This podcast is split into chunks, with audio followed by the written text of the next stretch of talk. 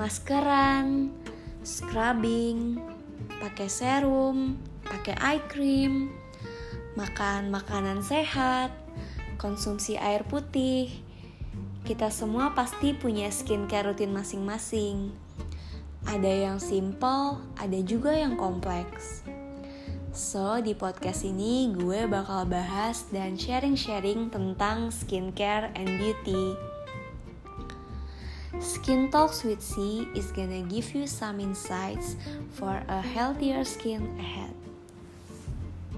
ahead.